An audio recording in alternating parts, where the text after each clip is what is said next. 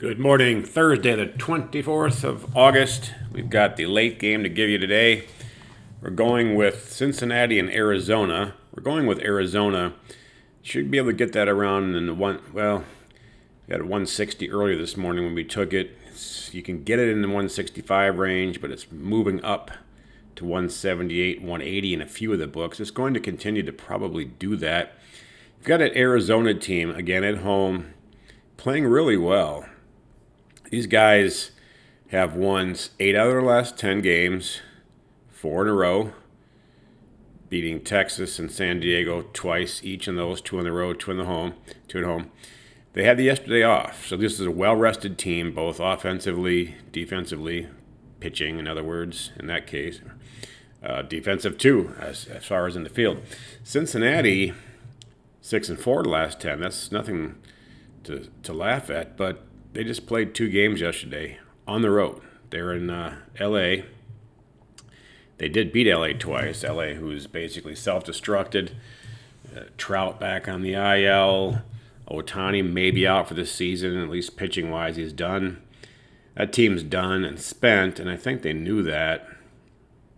But uh, Cincinnati did get the job done. But the issue there is they played two games yesterday and then traveled not the not across country, LA to Arizona, but that's not exactly easy to play two games and then travel, hotel rooms, etc. And more importantly, and this is extremely important, neither starting pitcher in either of the games went five innings. They had to use relievers for more than half of both games. They used five relievers in one game, the first, and four relievers in the second.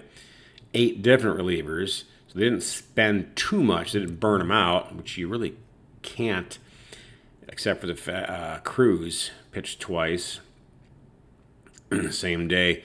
So he's not pitching today. The other ones, in theory, could pitch, but you know these guys they're generally used to getting some time off. So uh, no one had any time off there. so a weak bullpen. So we can't do first five. So we're paying a little juice, as I said, in that 160 to 180 range we would maybe like to get first five minus a half a run with a good pitcher in Merrill Kelly, which is another part of this whole situation here. Merrill Kelly at home is pretty strong. He had gone on a, on a tough spell there, losing four games out of his last five. He won his last one. He didn't even pitch that great. Five and thirty innings pitched, five hits, three earned runs. His other ones weren't bad though. Five innings, three, six innings, two, six innings, zero six innings, two, five innings, three. He's pitching well. He, his team just wasn't backing him. That team is now playing hot, as I said, and he's a great home pitcher. So you really should be looking to back Merrill Kelly no matter what. Although Brandon Williamson is not terrible, the handedness of the pitchers does favor our team here, Arizona and Merrill Kelly's a better pitcher. But again, we're not going to do that first five. We're going to take the full game money line because, again, we need to be able to capitalize on that weak bullpen. So just in case Merrill Kelly has an off day, Brandon Williamson of the Reds has a great day. At some point in time, we get to the we're going to get to the relievers. Uh, Williamson's average five and a third innings pitches the last five games. We're getting to the relievers, about four innings worth, you would assume. Uh, give or take an inning maybe, but I can't imagine Williamson going any more than six, and he could go as little as four. Getting to that bullpen, that bullpen's going to be tired. They're not going to be an ideal situation.